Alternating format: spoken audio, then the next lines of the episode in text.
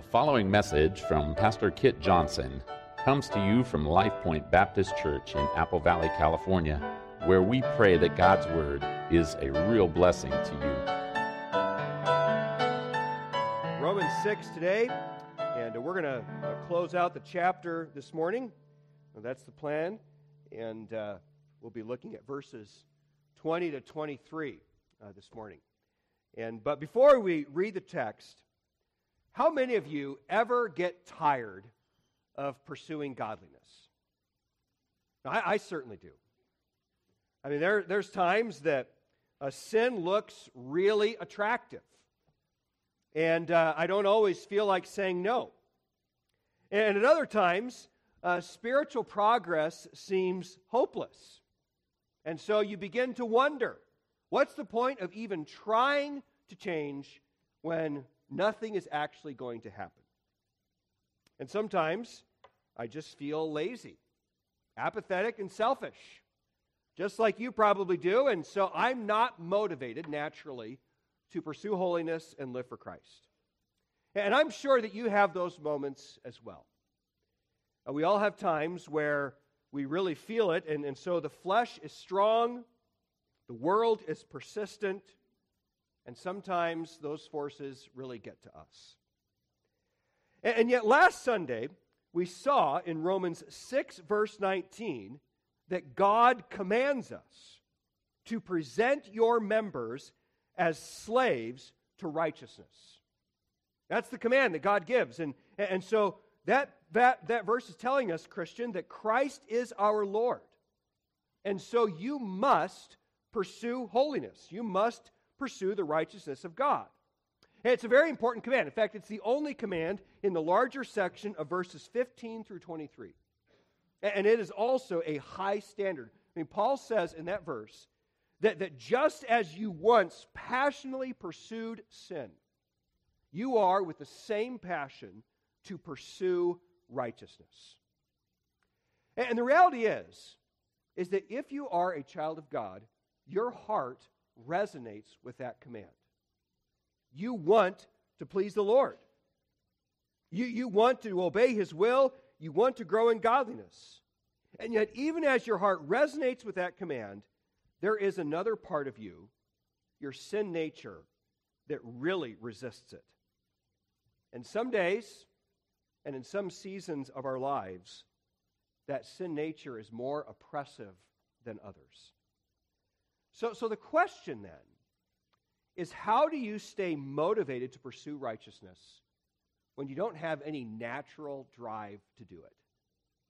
When you have that day you wake up and you just don't feel like fighting the fight today and you just kind of feel like doing your thing and following your feelings. How do you stay motivated on those days?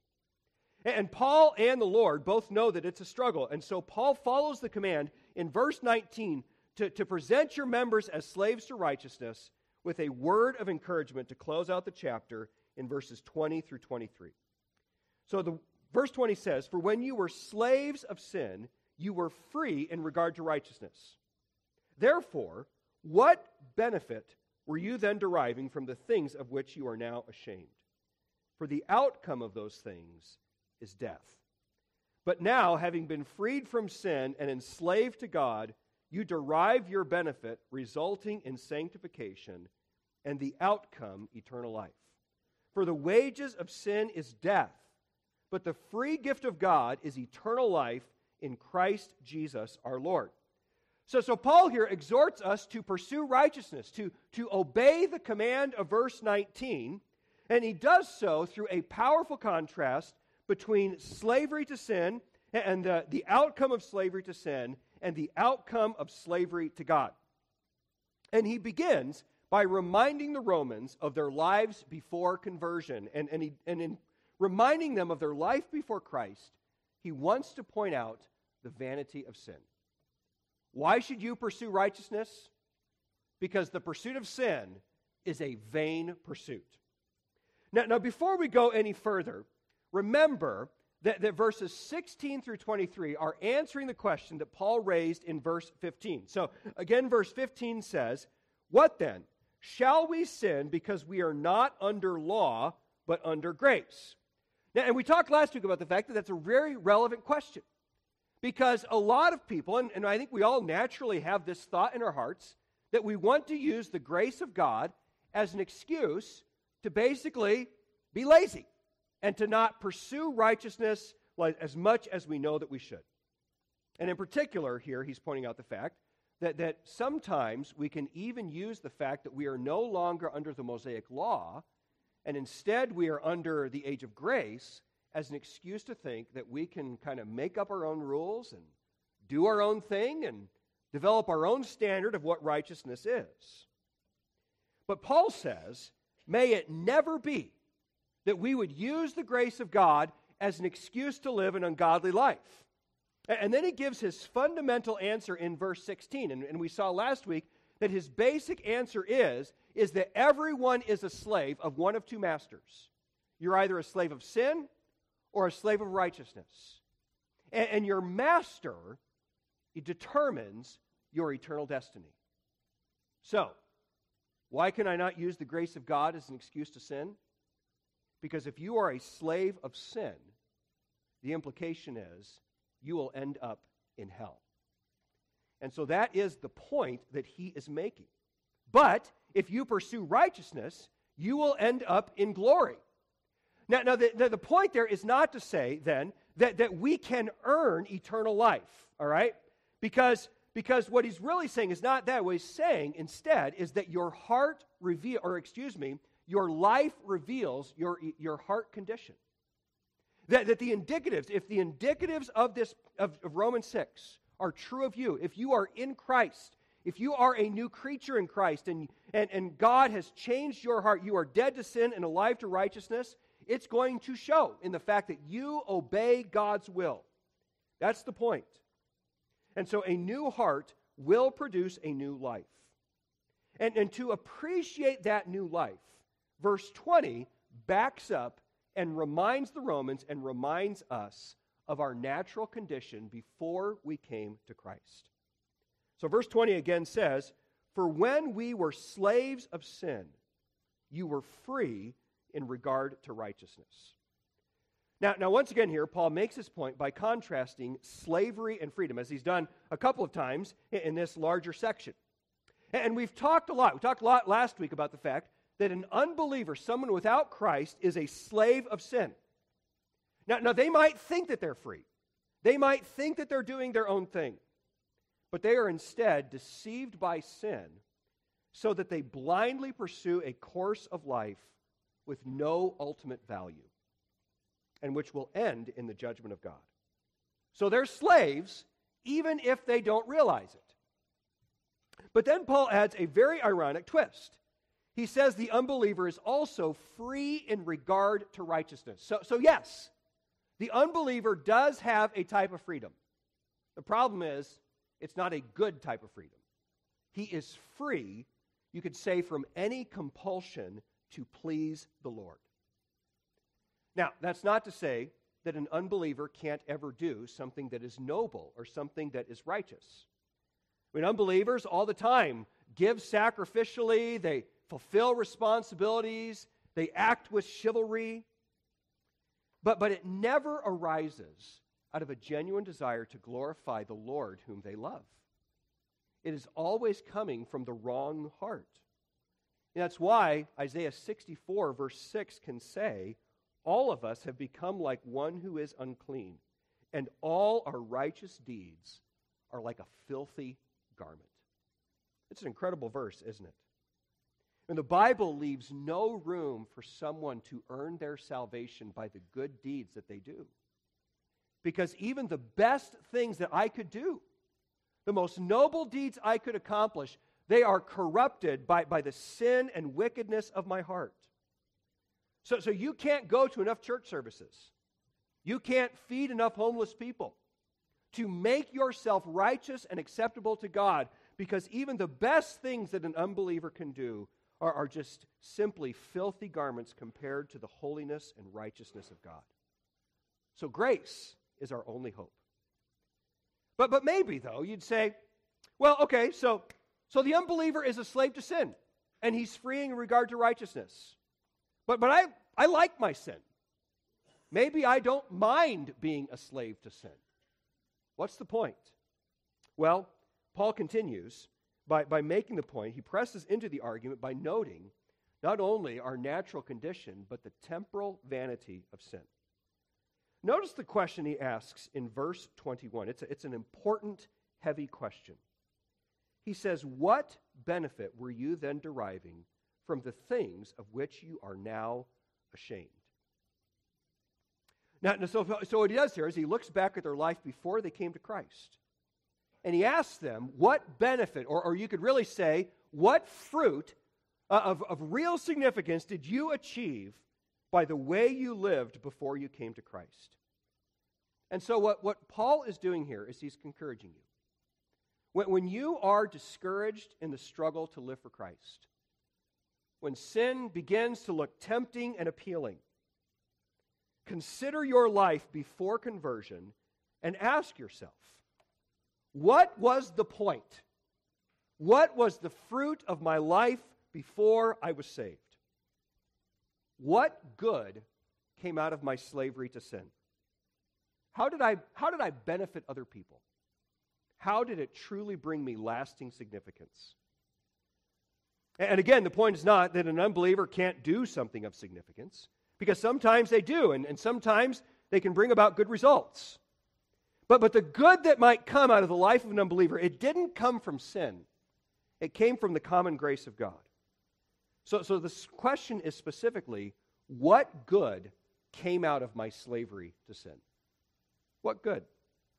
And the answer, Paul says, is right there in the question. He says that the Romans were ashamed of how they had once lived. And so we can imagine that most of the people in the church got saved as adults and they had lived as pagans for years.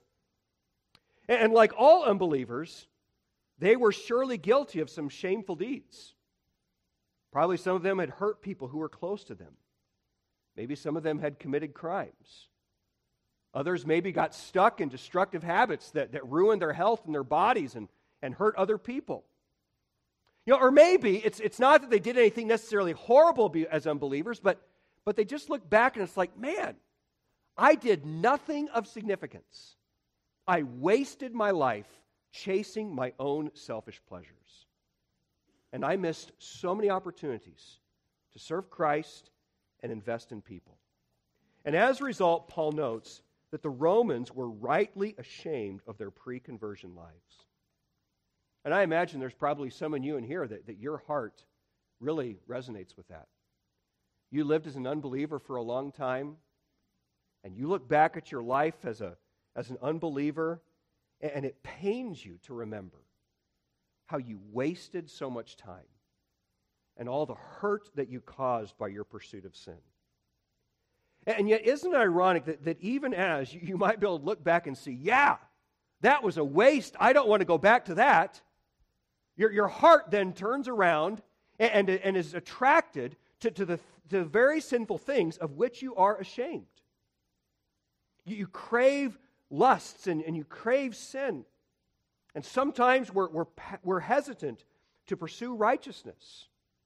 And, folks, that's why verse 21 is here. Because we all need constant reminders that, that sin doesn't benefit anyone. And, and it doesn't produce anything of lasting value. No, it hurts people. It, it causes all sorts of destruction, and, and it leaves us empty every time. And so we have to discipline ourselves. When those days come where we are discouraged and empty, to, to keep the perspective of verse 21. And remember, there is no lasting value in the pursuit of sin. So, so maybe, though, you're, you're a teenager or a young adult. And maybe you grew up in a, in a Christian home your whole life, and you've been basically, you, you have not had the opportunity, based on the family you live in, to pursue sin or to do your own thing. And and, and, so you're looking around and, and you wish that you had the freedom to, to do the things that you want and, and to experiment, experiment with sin and play around. And maybe you look at a passage like this and you're, you're not really sure that slavery to God really is better than slavery to sin. Because sin looks really fun, right? Like you turn on the TV, you, you look around the world and and it appears that unbelievers are really enjoying themselves. And you're right, sometimes they really are having a good time. But God says in His Word, and there are plenty of wise, experienced people around you who could testify to the fact that sin always leaves you hanging. The pleasure fades quickly, and it leaves in its wake all sorts of misery and destruction. So don't be deceived. Don't be deceived and think that that's the way to go and, and that the truth of Scripture is restrictive in a bad way. No, understand the vanity of sin and remember how, how empty it ultimately is when temptation comes. And yet, even worse than the temporal vanity of sin is the eternal loss that sin brings. Look how verse 21 ends. Not only is there shame and emptiness and sin, verse 21 ends by saying that the outcome of those things is death. Now, now since verse 23 contrasts eternal life with death, we, we ought to understand death here not just as physical death, but as eternal separation from God in hell. So, so not only does slavery to sin uh, leave us empty and vain in this life, but Paul also warns that it terminates in eternal destruction in hell. So maybe there's someone here that, that you have never received Christ as your Savior because you're afraid of what Christ demands. Maybe you've heard the gospel many times and you've heard many gospel invitations and but every time you say no because you like your sin, you want the world's acceptance, and you don't want to lose the things that you enjoy. I hope you'll see today that sin is a terrible master. It won't satisfy you here, and it terminates in destruction. And so, as you think about the demands of the gospel, the, the, the invitation of the gospel, I mean, what is really so great about life without Christ? What is so great about it? That you would sacrifice your soul to hold on to something that you love so much. And life without Christ is not great. It is so often, as Paul says, shameful, worthless, and destructive. So come to Christ and be saved. But I think it's also noteworthy that this entire passage is, is ultimately addressed to Christians, right? So, so Romans 6 here is not eh, primarily intended to be evangelistic, it's addressed to people who, who profess Christ. And, and we've seen in the book of Romans that these were people who had been transformed by the work of Christ. And, and Paul says that they have become slaves of righteousness. Romans 8 1 promises them there is now no condemnation to those who are in Christ Jesus. So I want to be very clear that every genuine believer will make it to heaven. But, but if that's true, that every Christian will make it to heaven, then why does this text continually use the, the reality of hell to motivate people who profess to be Christians? Now, I say that because verse 16 teaches that your life reveals your master, doesn't it? And that your master reveals your eternal destiny. So if sin is truly your master, then this passage is warning that person that you will end up in hell regardless of what you say you believe.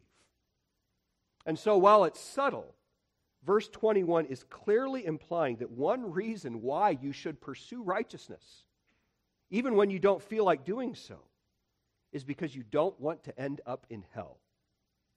Now, that's not our primary motivation, right, for, for pursuing righteousness, but it's certainly there. That, that, that we all need to understand that a path of rebellion against God and His will will end in eternal destruction. Now, again, that's not because any genuine believer can lose his salvation. So, so Romans 8, verse 1 assures us of that. And, and I love how Jesus puts it in John 10, verses 27 and 28. He says, My sheep hear my voice, and I know them, and they follow me, and I give eternal life to them, and they will never perish, and no one will snatch them out of my hand. Isn't that a great assurance? That, that Christ gives eternal life to his sheep, and they will never perish. and he will always keep them. But while it's true that Christ perfectly knows his sheep, the reality is is that we can deceive ourselves. Because Jesus also warns in Matthew 7 verses 22 and 23, many will say to me on that day, speaking of the final judgment, Lord, Lord, did we not prophesy in your name and in your name cast out demons and in your name perform many miracles? And then I will declare to them, I never knew you. Depart from me, you who practice lawlessness. Now, now, what's really important about that passage is, is notice that these people did not lose their salvation because how does, what does Jesus say to them? He says, I never knew you. So, so it's not that these people were saved and then lost it. It's that they deceived themselves into thinking they had something that they did not. And in our text, if someone sees the grace of God, the fact that they're free from the law of Moses and they're under grace, if they see the grace of God as an excuse to be a slave of sin, to look at what God's word commands and say, No, I'm going to do my own thing. Then, of course, we don't know anyone's heart perfectly. But if that's someone's stance, then, then very likely they have never come to know the true grace of God. And sin is still their true master. And, and the threat of hell should loom very large for the person who refuses to obey God's word. And so, professing Christian, if you are walking down a path of rebellion against God, and I don't mean that you've got struggles because we all have struggles, but, but you are saying no to righteousness. No to what God clearly commands you to do in His Word. Or maybe you're, you're, you're contemplating it. I mean, you're at that, that, that point that you're, you're, you're at a Y in the road, a fork in the road, and, and you're thinking, you know, I, I don't know if I want to keep doing this Christian thing faithfully to what God says in His Word. That then understand the eternal consequences of rejecting the Lordship of Christ. Now, I don't know your heart, but I do know that God says that slaves of sin are destined for hell. That's what the text teaches. And we all need to feel the weight of that. And it needs to be, for some people, a means of correction to keep us on the right path. And, and I'd say, you know, if you're there and you're, you're really struggling and, and you can feel the, the, the pull of Satan and, and the tug away from faithfulness to Christ and, and into rebellion against His Word, that, then I would love to sit down and talk with you and, and just encourage you and, and, help shepherd you. And I'm sure there's other godly people here that, that would, come, would love to come along and, and, be an advocate to you and, and help you stay faithful to Christ. Because the consequences here are, are eternal. So, so I know that, that that kind of warning is not necessarily pleasant to hear, right? We, we don't like to think about these sorts of things. But we do need to see it as the grace that it is. And God loves us enough to be honest where it is hard to hear. And one of the graces he uses to help us persevere in godliness is, is warning us about the consequence of failing to do so. We need to recognize that, that rebellion against God is not something of no significance, it is of eternal significance. So, so whenever Satan dangles a carrot in front of you of temptation, make sure that you see through the lie. Sin has no real benefit today other than fading pleasures that always disappoint, and the end result is the darkness of hell. So sin is a terrible master. So stay away. And don't be deceived on those difficult, discouraging days. And so Paul begins in verses 20 and 21 by, by, by reminding them that they need to present their bodies to Christ by remembering the vanity of sin. And then, in stark contrast, he follows in verse 22 by reminding them of the value of holiness. So, so look at verse 22. He says, But now, having been freed from sin and enslaved to God, you derive your benefit resulting in sanctification and the outcome, eternal life. Now, now, that verse uses a lot of the same language that we just read in verses 20 and 22, or 20 and 21, but, but that's about where the similarities end. Because life in Christ could not be any more different from life in slavery to sin. And so he begins by reminding the Romans of the power of their conversion. And he makes the point by flipping the language of freedom and slavery from verse 20. So, so verse 20 said that before you came to Christ, you were slaves of sin and free in regard to righteousness. But now, he turns around and says that God has flipped the script. And, and now they are freed from sin and enslaved to God. Now, I do want to emphasize that God is the one who did this, right? So, so both verbs here in verse 22 are in the passive voice, which means that the Romans didn't do the acting, God did the acting. So, so what he's saying there, he wants to emphasize, is that God freed them from sin and God enslaved them to himself. So, spiritual growth, we, we always need to remember, is a spiritual work rooted in divine grace and divine initiative. And I can never, on my own, produce the practical righteousness that God is demanding in this book. Now, I could never live up to him. But Christ made me a new creature. He changed my heart. He changed everything about me. And Paul here wants the Romans to remember just what God had done. And, Christian, it's good for you as well to once in a while, probably more than once in a while, regularly, to remember the transformation that God brought about in your life when you got saved. And just remember often how, how someone shared the gospel with you. Remember how the Holy Spirit worked and began to draw you to that truth, how it convicted you, how you were attracted to that truth. You know, remember how, how God changed your life. So, so God has done a, a precious miracle in the heart of every believer. And it's good for you to remember that often. And specifically, when Satan tempts your heart. You, know, you don't need to sin. You don't need to obey Satan. Because Christ has already freed you from sin and enslaved you to God. That's not who you are. So remember that. And you have something far better. You don't have to obey sin, you have a new and better master. So he reminds them of the power of conversion, and then he reminds them of the fruit of holiness. So again, at conversion, God changed everything. And as a result, Paul adds that right now, he says, you derive your benefit resulting in sanctification. And so the idea there is literally you are bearing fruit. You are right now bearing fruit that, that leads to a sanctified or a practically holy life. That's sanctification, again, It's just another word for holiness. And that statement there is in contrast, of course, to what Paul just said in verse 21 about the vanity of the unbeliever. So, so the unbeliever, he says in verse 21, What good? What good came out of your life in, in, in slavery to sin? But he says, Now, in Christ, you are pursuing godliness, and there is real value. Real value in doing God's will. I, I like how uh, 1 Timothy 4, verses 7 and 8 put it.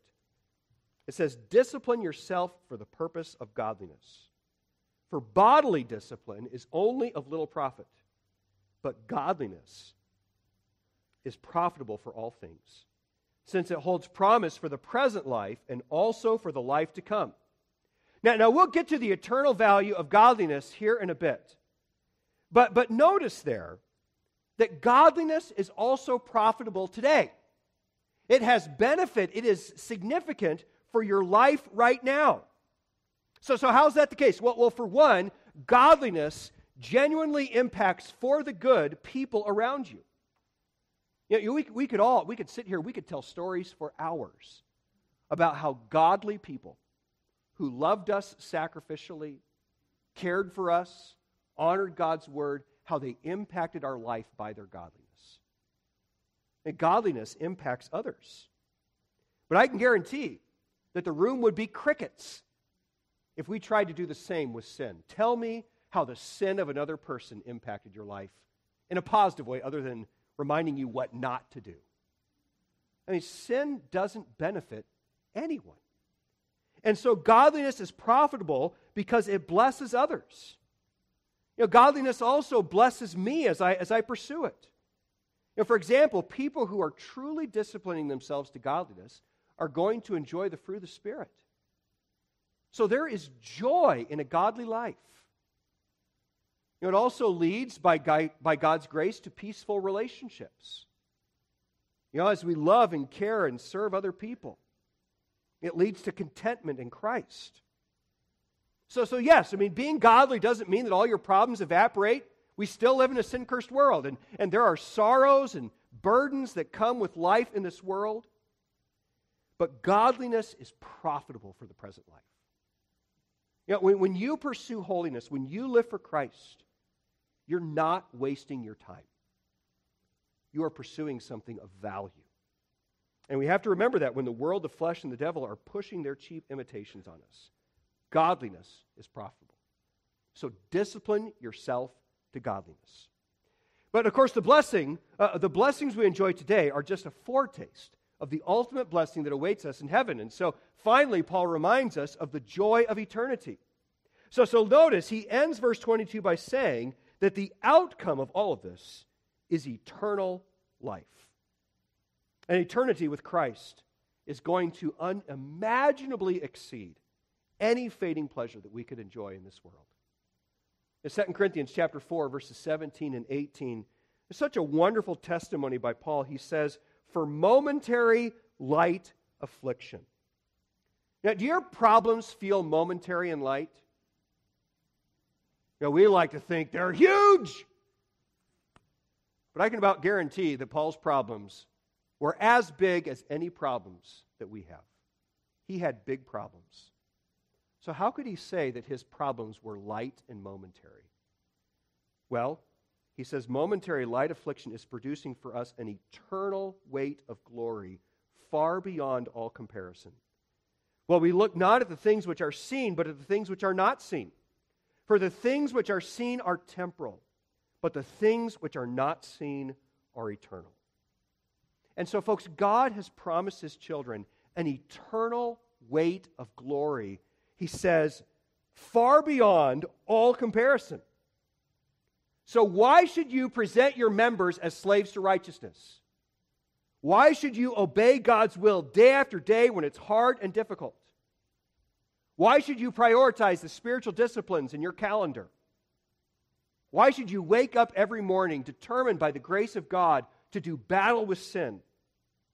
Why should you press toward the mark? The simple answer is is that the eternal glory of Christ will be worth it all. Christ will be worth it all. And that weight of glory will be so great someday that everything you left behind will look like a light, momentary blip on the radar. So, Christian, don't lose heart. Press on so that you may lay hold of that for which also you were laid hold of by Jesus Christ. Grasp the prize. And as you do that, you won't regret it. So, so fight sin, obey God's word, pray, meditate moment by moment on God's truth. And remember in all of it that you are dead to sin and alive to God in Christ Jesus. You can do this. And you want to do this because the value of holiness far exceeds the vanity of sin. And then finally, Paul drives all of this home in verse 23 by emphasizing the promise of heaven. And verse 23 closes the chapter by saying, The wages of sin is death but the gift of God is eternal life in Christ Jesus our Lord. Now, we generally use that verse when we are sharing the gospel. That's probably uh, where most of us are familiar with this verse, and for good reason. Because in a few succinct words, it drives home the stark reality that everyone is faced with that there are two radically different destinies that every individual must face. Every person, Paul says, will either ultimately face eternal death in hell or eternal life with Christ in heaven. And so we need to understand there is no third option, there's no middle ground. you will either be in heaven or hell for all eternity. And you can drown yourself in all sorts of distractions. You can close your ears, hum a tune, pretend like it's not so. But at the end of the day, you're going to be in heaven or hell for all of eternity. And the difference between heaven and hell couldn't be more drastic. And Jesus describes hell as a place of eternal torment, well, well, heaven is a place of absolute bliss. So, so, so maybe you're here today and, and you have never received Christ because something is in your heart that you think is, is too precious to leave behind. Maybe you're afraid to receive Christ as your Savior. Maybe you're afraid of what receiving Christ would mean for your relationships. Maybe there's something that you know Christ is going to ask you to do that you do not want to do. You know, maybe you're loyal to some other religion. You know, I don't doubt that receiving Christ is scary. That there are things that you don't know or things that you're afraid of. But, but I am sure anything, anything that you would put up as my reason not to receive Christ is not worth it. It is not worth it. There is no excuse in your life that is worth eternity in hell. You need to receive Christ and be saved. But, but in order to make that choice, you must also understand that there are two radically different causes for where you end up someday. And Paul reflects that drastic difference by contrasting the word wages with the word free gift. All right? I think we can all recognize there's a massive difference between wages and a gift of God's grace. And so, so he begins with the fact that, that the wages of sin is death. Now, now that's a really important statement because, because oftentimes you will hear people in our culture say that hell is unfair. They might even say they don't believe in God because no God who is really good would send people to a place like hell. That has to be unfair. But God says here that everyone who will be in hell someday will be there because they earned it. They'll be there because they earned it. The wages, the rightful, just wages of sin is death. Now, I know that's hard to hear, but that's what God says. I mean, every one of us has sinned against God's will. We have, we have rebelled against our sovereign authority. And, and so you, you have earned hell. I have earned hell.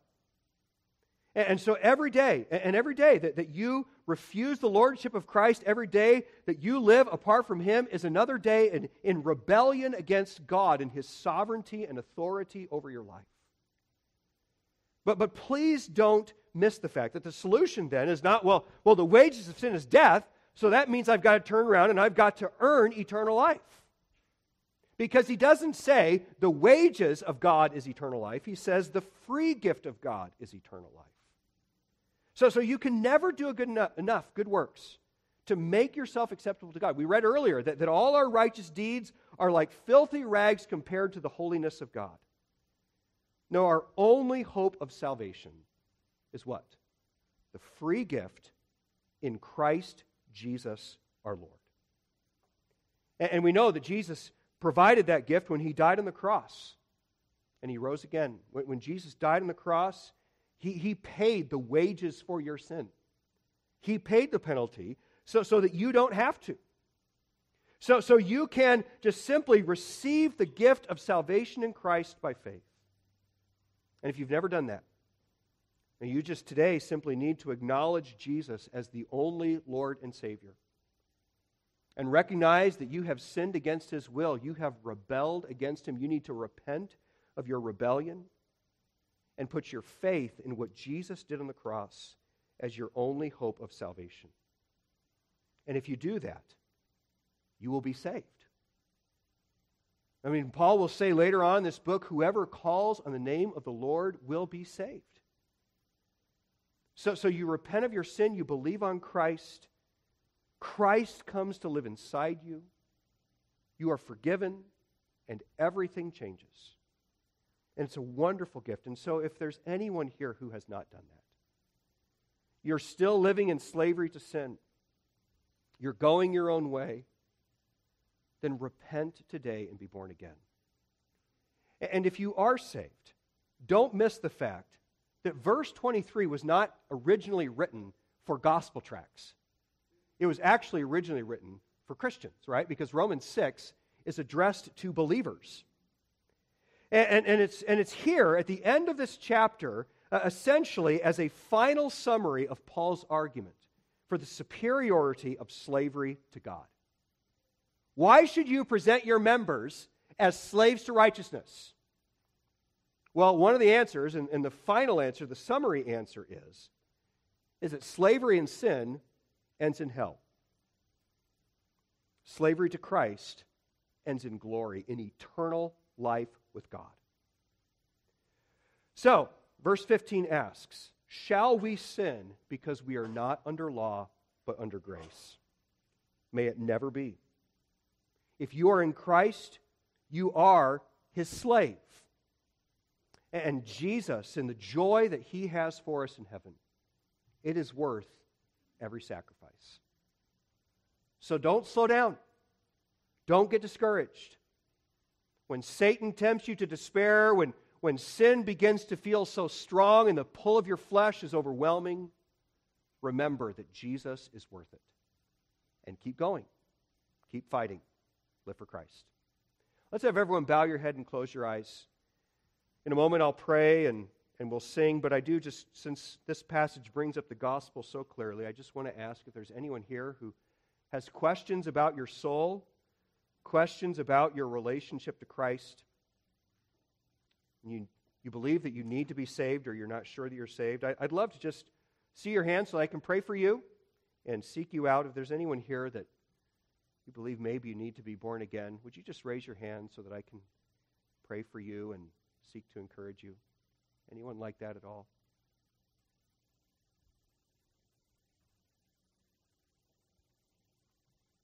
All right, let's pray. Father, thank you for this truth and thank you for this passage and for the, the clear perspective it gives. And so, God, I pray that you would keep us from discouragement, keep us focused on the prize, help us to press forward in service to you, that we would glorify your name and exalt you. And um, God, I, I'm sure there's believers in here that are really struggling against sin. And God, I pray that your Spirit would just renew their focus, their energy, their motivation. I pray that uh, believers would come alongside them and encourage them in that struggle. And Lord, help us to keep going. And I pray as well for any who are here that do not yet know Christ as Savior. Oh God, I pray that today they would come to grips with the reality of hell, the reality of their lost condition. And I pray that they would be gloriously saved. And so, work in our midst, I pray. And God, I pray that your Spirit would take the word and plant it deep and do great things as a result. In Jesus' name.